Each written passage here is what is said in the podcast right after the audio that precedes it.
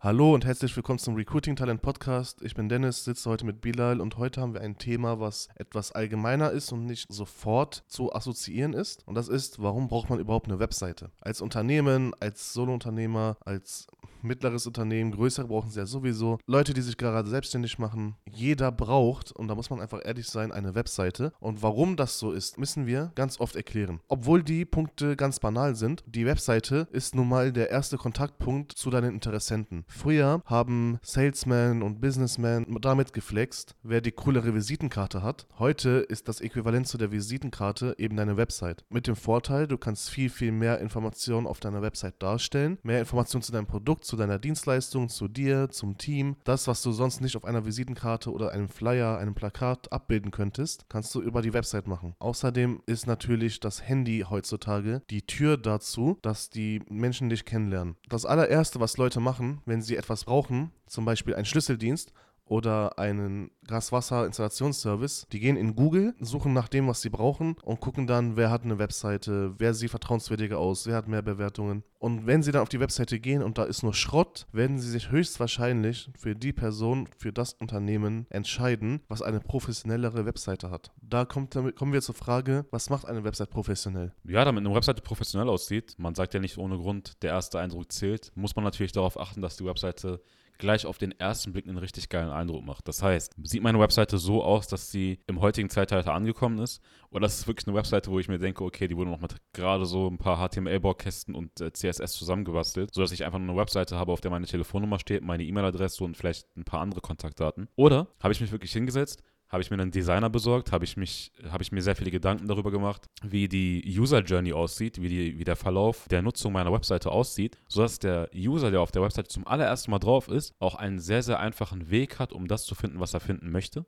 Diese Frage sollte ich mir stellen. Also es sollte wirklich so sein, dass du eine Webseite hast, die A, die auf den ersten Blick gleich übertrieben geil aussieht, wo man sich denkt, boah, krass, da hat sich wirklich jemand Gedanken gemacht, da hat sich wirklich jemand hingesetzt, vorher ein Design gemacht, ein Mockup erstellt und dann etwas draus gemacht, was halt auch konvertiert. Und B, soll es eine Webseite sein, die sehr, sehr einfach zu bedienen ist. Weil, sind wir ehrlich, wenn ich jetzt nach irgendwas suche, wie gerade Dennis gesagt hat, nach einem Schlüsseldienst, dann habe ich echt keinen Bock, nach einzelnen Punkten zu suchen, nach der Telefonnummer zu suchen, sondern ich möchte einfach eingeben, Schlüsseldienst XY, da wo ich gerade wohne, auf das erste Ergebnis klicken und dann gleich eine Telefonnummer haben und einfach nur anrufen. Mehr möchte ich nicht. Ich möchte nicht rausfinden, was ist sein, was ist sein Lieblingsbrötchen beim Bäcker am Morgen, was ist, was ist sein, sein Lieblingsmitarbeiter gerade, sondern ich möchte, da ich nach einem Schlüsseldienst suche, nur die Telefonnummer haben, vielleicht ein paar Infos zu den Preisen, was weiß ich, und dann auch direkt durchrufen. Und diese Sache sollst du auch bei der Erstellung deiner Webseite beachten. Das heißt, du sollst dir ein Design ausdenken, beziehungsweise einen Designer da hinsetzen, der sich ein Design ausdenkt, was auch zu deinem Charakter passt, zu deinem äh, Unternehmen passt, beziehungsweise zum Charakter deines Unternehmens und dafür dann auch sorgt, äh, dass das Design intelligent umgesetzt wird. Heißt eben, wie gesagt, dass es ein konvertierendes Design ist, nicht einfach nur ein Design, was schön aussieht und am Ende keinen Nutzen hat,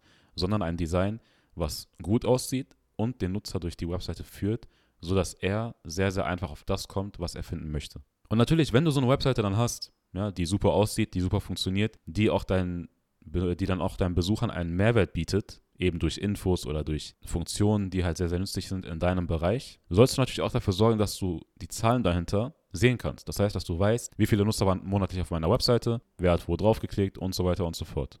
Was solche Zahlen natürlich auch sehr gut mit sich bringen, ist, dass du deine Website in der Hinsicht analysierst, wie kommt sie bei meinen Nutzern an. Du magst vielleicht ein grundsätzliches Design, einen grundsätzlichen Geschmack haben, der aber nicht unbedingt auf all deine Leute aus der Zielgruppe anspricht. Deswegen sind diese Analysetools so wichtig, dass du schaust, als Beispiel, wie hoch ist die Absprungrate, diejenigen, die innerhalb von wenigen Sekunden wieder von der Webseite runtergehen. Wenn du weißt, die Absprungrate ist viel, viel zu hoch, kannst du sagen, ich äh, ändere die erste Section oben, nur damit der Nutzer ein bisschen mehr Berührungspunkte mit der Website hat, damit der Nutzer schneller abgeholt wird, damit er auch auf der Website bleibt und sich mehr informieren möchte. Das ist zum Beispiel eine Sache. Eine andere Sache ist, du kannst schauen, welche Seiten werden sehr, sehr oft aufgerufen und wenn du ein vernünftiges Tracking eingesetzt hast, welche Sections, welche Buttons werden bei uns auf der Webseite oft gedrückt. Du kannst dann immer schauen, was kommt ganz gut an, wo kann ich noch was optimieren, wo kann ich etwas eliminieren, wenn etwas zum Beispiel gar nicht ankommt und was kann ich mehr in den Vordergrund stellen, wenn es dann sehr oft geklickt wird. Aber Klicks sind nicht alles.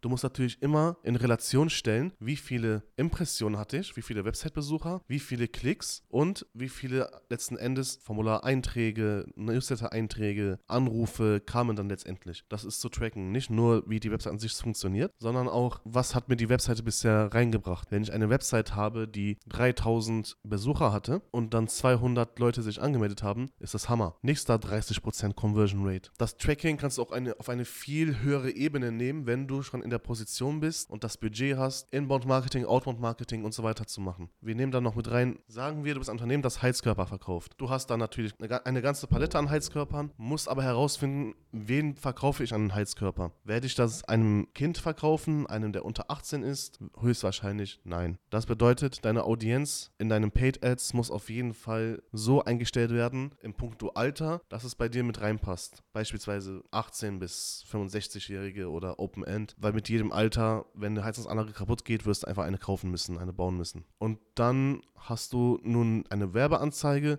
diese spielt dir Leads rein, aber nicht alle kaufen. Aber sagen wir mal, du hast es geschafft, dass die sich in eine Liste eintragen für Newsletter, oder für eine Benachrichtigung, wenn wieder ein bestimmtes Modell auf Lager ist. Das ist auch aktuell ein Thema. Und es melden sich erstmal Leute an und du fragst nur Vorname, Nachname, E-Mail-Adresse ab. Was bringen dir diese Leute in dein System? Erstmal gar nichts. Das bedeutet, du musst erstmal Informationen sammeln, du musst Nurturing betreiben. Besorg dir über den Webhoster, über deine Website jemanden oder mach es selber, Landingpages. Diese Landingpages sollen so angepasst werden, dass sie ein bestimmtes Thema ansprechen, über ein bestimmtes Problem aufklären und die müssen natürlich auch analysiert werden. Du machst nun folgendes: Du schickst allen deinen, sagen wir, 50.000 Kontakten, über die du nichts weißt, außer Vorname, Nachname, E-Adresse, eine Mail raus und trackst, wurde die geöffnet oder nicht. Bei Nichtöffnung schickst du das nochmal raus mit einem anderen Betreff, bis zu dreimal. Aber wenn eine Mail geöffnet wird, schaust du nach in der Mail, welche Bereiche wurden geklickt. Wir reden hier richtig von einem Newsletter, der auch schön aussieht. Nicht von einer Plain Text Mail, wo du einfach nur ganz trocken was geschrieben hast. Dann hast du zum Beispiel einen Text für Heizkörper, die mobil sind und einen für, fest verbaute Heizkörper. Und dann schaust du nach, wenn du einen Button pro Section hast, welchen Button klicken die Leute. Dann hast du schon mal erste Analyse-Tools. Du kannst dann ein Scoring anwenden, das über deine Website einbinden. Du kannst dann Retargeting machen, das dann über deine Website läuft. Letzten Endes läuft das dann über die Pixel. Also ist zum Beispiel ein Nurturing komplett komplett ohne Website und Landingpage auch nicht vernünftig. Natürlich kannst du das Mailverhalten auslesen und so weiter, muss aber schauen, wie ist das Verhalten auf den Landingpages. Habe ich vielleicht die Formulareintragung angefangen, aber nicht zu Ende gebracht, musst du tracken. Habe ich die Formulareintragung gemacht oder kam ich erst gar nicht vom Scrollen bis da unten hin? Vielleicht ist das dann eine Maßnahme, wenn das sehr oft vorkommt, dass ich das Formular weiter oben platziere. Und dementsprechend kannst du auch Retargeting vornehmen. Wenn du deine ganzen Tools vernünftig eingesetzt hast, weißt du, wer auf deiner Seite war. Und wir alle kennen das, wenn wir mal bei Amazon was bestellen wollen, es aber letzten Endes nicht tun, zum Beispiel ein, ein Stuhl, dann ist unser ganzes Handy, wenn wir im Browser unterwegs sind, voll mit Werbung. Von diesem Stuhl und ähnlichen Stühlen. Das ist Retargeting. Die wissen, dass du dich für etwas interessierst, hast es letzten Endes nicht gekauft und wollen dich noch auf anderen Plattformen dafür überzeugen, dass du es kaufen kaufen sollst. Außerdem kannst du anhand deiner Analysedaten gucken, in welchen Bereichen der Welt komme ich am besten an. Wenn du ein internationales Unternehmen bist, siehst du, du hast mehr Einwohner von den USA als von Deutschland auf deiner Webseite, kannst du dann empirische Studien vornehmen oder dir einlesen und deine Webseite so bearbeiten, dass sie grundsätzlich für US-Amerikaner attraktiver ist. Dafür ist natürlich vorausgesetzt, dass du es weißt und dass du die Mittel hast, genau das umzusetzen. Herauszufinden, worauf steht der Amerikaner, worauf steht der Deutsche bei einer Website und das dann anzupassen. Außerdem kannst du herausfinden, wann kriege ich die meisten Website-Besucher, um wie viel Uhr, an welchen Wochentagen. Dementsprechend kannst du dein Budget für deine Werbeanzeigen auch so konzentrieren, dass du genau zu den Stoßzeiten deine Ad richtig hochpushst, um eben diese Peaks, die du dann im Diagramm hast, weiter hochzuschießen. Ja, ihr merkt schon, Analytics von Websites Webseiten und so weiter und so fort. Das ist ein Riesenthema, ist auch ein sehr, sehr spannendes Thema, aber für manche wahrscheinlich auch ein eher trockenes Thema. Deswegen wollen wir das auch gar nicht zu weit behandeln und zu sehr ins Detail gehen, sondern einfach nur, dass dir Bescheid wirst, okay, mit einer Webseite kann ich sehr, sehr viel mehr machen, als die meisten eigentlich glauben. Das ist eben so ein Problem, was wirklich sehr, sehr viele Unternehmer haben, dass sie einfach denken, okay, meine Webseite ist nur eine Visitenkarte und ich kann damit einfach nur Leuten zeigen, wer ich bin und was ich mache. Das ist eben nicht der Fall, sondern du hast eben mit einer Webseite sehr, sehr viele Möglichkeiten auch Ne, wie Dennis gerade schon gesagt hat, Retargeting zu machen, dass du einfach Leute, die eventuell schon Interesse für dich hatten, einfach nochmal überzeugen kannst, dass sie doch bei dir kaufen oder doch Kunde bei dir werden oder sich doch bei dir in den Newsletter eintragen. Aber das Wichtigste, was wir davon mitnehmen können, ist eben, dass du dadurch, dass du überhaupt erstmal die Analyse betreibst, deine Website auch optimieren kannst. Das ist super wichtig. Genau wie bei Marketingkampagnen, wo es auch super, super wichtig ist, dass man seine Kampagne immer wieder optimiert und schaut, wie verhalten sich die Zahlen, wo muss ich gerade eine Stellschraube drehen, damit sich das Ganze verbessert und in die richtige Richtung dreht. Genauso musst du auch mit deiner Webseite umgehen. Das heißt, du kannst nicht erwarten, eine Webseite aufzusetzen, Design aufzusetzen und dann einfach zu sagen, hey, passt, sieht super aus, gefällt mir sehr gut, jetzt werden die Conversions reinkommen. Nein, das ist nicht der Fall, sondern es ist eben meistens so, dass du eine Webseite aufsetzt, ein Design erstellst und dann mit der Zeit erst merkst, okay, anscheinend diese Section konvertiert nicht so gut, also muss ich die wahrscheinlich komplett rausnehmen, abändern oder vielleicht woanders hinsetzen. Alles Testing, Testing, Testing und dann eben schauen, wie verhalten sich jetzt die Zahlen, was ist besser geworden, was ist schlechter geworden, damit du am Ende sagen kannst, okay, ich habe auf jeden Fall das optimale Ergebnis erreicht. Deswegen macht auch eine Marketingkampagne nur auf diese Art und Weise Sinn, was wir auch immer wieder bei unseren Recruiting-Kampagnen und so weiter sagen. Ein gewisses Zielgruppenverständnis ist natürlich auch super wichtig. Das heißt, wenn du merkst, wie es Dennis gerade schon gesagt hast, ich verkaufe eine bestimmte Art von Produkt, kann ich mein Produkt auch nicht an jeden einfach so vermarkten. Ein Heizkörper wird kein kleines Kind kaufen, ein Heizkörper wird kein 16-Jähriger kaufen, höchstwahrscheinlich. Aber vielleicht jemand zwischen 25 und 30, 30, 35, der gerade ein neues Eigenheim holt, oder jemand, der eben schon ein bisschen älter ist, ein Eigenheim hat, wo der Heizkörper wahrscheinlich kaputt gegangen ist, dass man einfach sagt, okay, die Leute will ich ansprechen, die Leute sollen meinen Heizkörper kaufen und die möchte ich auch mit einer bestimmten Art und Weise ansprechen. Ganz besonders wichtig.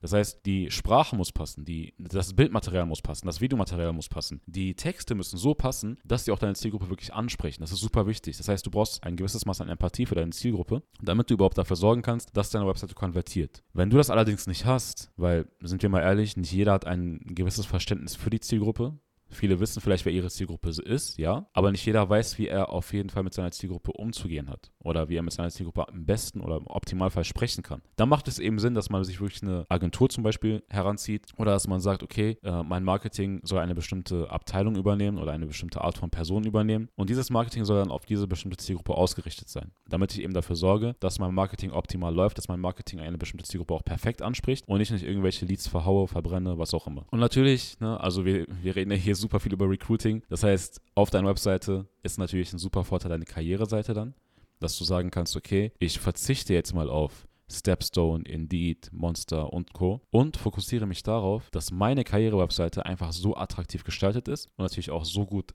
angespielt wird durch Kampagnen oder andere Kanäle, dass die Bewerbungen einfach dadurch kommen. Dass Bewerbungen über meine eigene Webseite kommen und ich dann da auch sagen kann, so sind die Zahlen so viele Leute kommen auf die Webseite, so viele Leute klicken auf den Button zum Formular und so viele Leute schicken am Ende auch ihre Bewerbung ab. Das heißt, du kannst dann wirklich ganz, ganz genau schauen, wie verhält sich deine Kampagne, wie verhält sich deine Webseite in Bezug auf dein Recruiting und dann kannst du dafür sorgen, dass die am Ende auch auf jeden Fall das kann ich dir versprechen, besser konvertieren als Indeed, Stepstone und andere Jobportale. Wir würden das alles hier nicht sagen, wenn wir nicht irgendwo auch die Erfahrung gemacht hätten. Das macht ja hoffentlich irgendwo für dich Sinn. Wir erzählen hier sehr viel von Recruiting, sehr viel von anderen alternativen Recruiting-Möglichkeiten, als die herkömmlichen, die die meisten einfach benutzen in der, in der Vergangenheit und bis heute noch auch, weil wir eben davon überzeugt sind, dass unsere Recruiting-Methoden im Jahr 2023 super funktionieren werden, weil sie auch in 2022 schon gut funktioniert haben, was ja in zwei Tagen vorbei ist. Deswegen, wenn du mehr darüber erfahren möchtest, wie Recruiting in der modernen Zeit funktioniert und wie du dafür sorgen kannst, dass dein Recruiting-Prozess einfach optimal läuft und du Bewerber reinbekommst, die von der Qualität und auch von der Quantität her passen, dann melde dich doch gerne bei uns unter www bd-recruiting.de. Wir würden uns super über einen Austausch freuen. Wir würden uns sehr, sehr darüber freuen, wenn du einfach auch Feedback geben würdest und wir uns vielleicht ein bisschen mit dir unterhalten können, wie es bei dir läuft, was du vielleicht gerade in der Vergangenheit für Erfahrungen gemacht hast in Sachen Recruiting, damit wir dir vielleicht auch ein paar Tipps geben können, wenn wir dir helfen können. Also, danke fürs Zuhören. Hat mich sehr, sehr gefreut, dass wir dieses Jahr so viele Podcasts raushauen durften. Wir sprechen uns im nächsten Jahr. Bis dahin, macht's gut. Ciao.